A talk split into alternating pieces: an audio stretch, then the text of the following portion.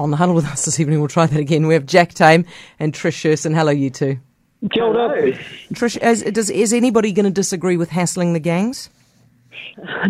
no, I don't think they they will. But I thought, um, you know, when you were giving your sort of summary of Nanaia Mahuta's uh, performance appraisal, whether um, Police Minister Poto Williams has made any calls uh, today or earlier this week over these uh, particular shootings and whether she's at all active around this. No, it's an operational matter, Trish, don't you know?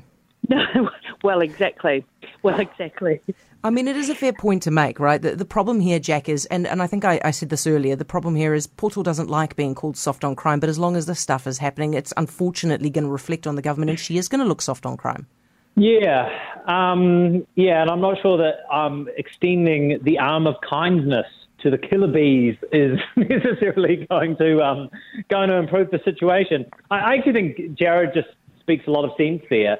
And it's interesting to look at National's, um, you know, National's proposal on this with a dedicated unit to try and break up some of this gang crime because clearly there's a lot of gun crime that is involved with these gangs at the moment. And for the big gun buyback scheme, this was the great fault, of course. You know, illegal um, operators and gangs were unlikely to go and willfully hand back any guns that they had. And um, you know, I, I do find the conversation around whether or not police should have power in some situations to search gang pads, etc., without a warrant, to be really interesting. I'm, I'm not sure I, that I necessarily support it, but I, I think it's a sort of conversation that is worth having if these kind of incidents continue, because it's not just the gangs that are affected; it is all of us that are affected. Mm. And you know, we've heard a lot of these. Um, we've seen a lot of instances with these public shootings that have that have potentially threatened members of the public um, in recent times.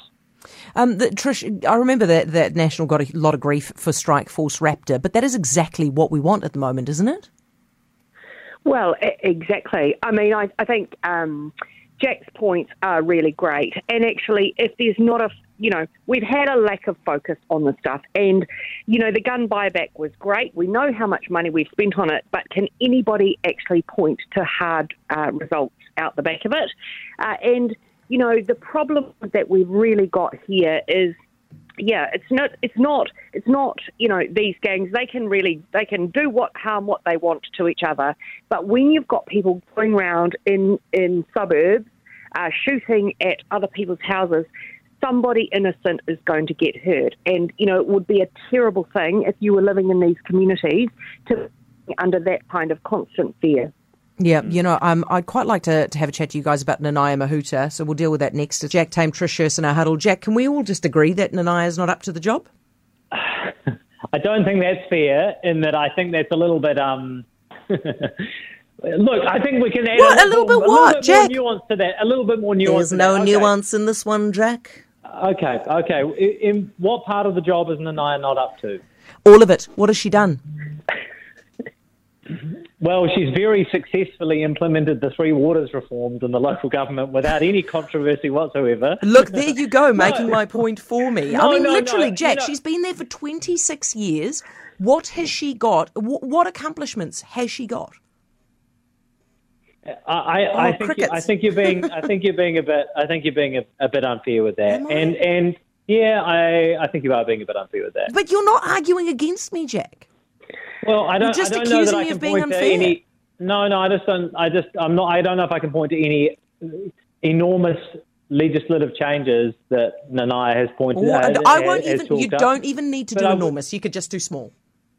Okay. Um, she no, okay. seems yeah. extremely seems extremely popular with her constituency. She's certainly held her seat by a massive margin for a long time. So perhaps those voters in Waikato who support yeah. her every election um, are pleased with her performance so far. Yeah. I'd say as as foreign minister, um, she's managed to um, continue a relatively neutral position without putting a foot in it. Go on, Trish. She hasn't even called our ambassador in Russia despite the invasion. Come on, mate. That's job number one, isn't it?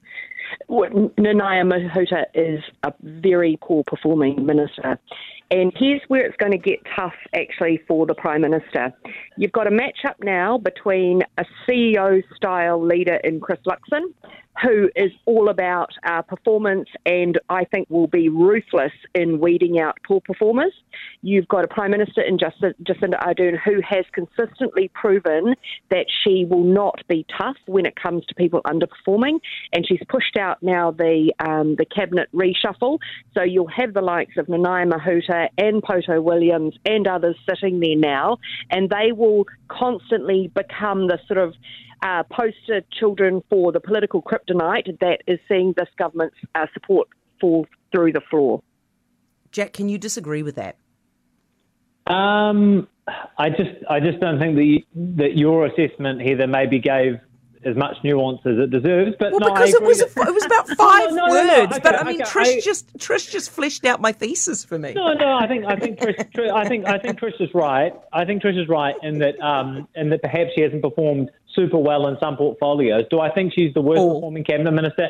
Absolutely not. No. Oh, I think Jack, I think come on. I no, mean, I that's if you're because... looking to extend other criticism, but I think there are other cabinet ministers who are much, much more deserving um, of, critique. when it comes to the, when it comes to the Russian ambassador, I mean, I, I am with you. I don't understand why she wouldn't have called, except that it would have been a deliberate decision. Knowing enough about MFAT, I know that every single decision is terribly agonized over and scrutinized before they make it. But I can't understand why they wouldn't have called the ambassador. Wouldn't have done anything wouldn't have achieved anything. But I, I don't understand why the minister well, wouldn't well, have made unless, I mean, unless they, they really think, you know, Putin's going to block the call. I mean, why on earth wouldn't you have picked up the phone and had, had a had a yeah, conversation, I mean, see what, what's happening on the ground there? I, I can't understand that. I and, agree. and yeah. Trish, thank you for that. Trish Sherson and Jack Taymar huddle this evening.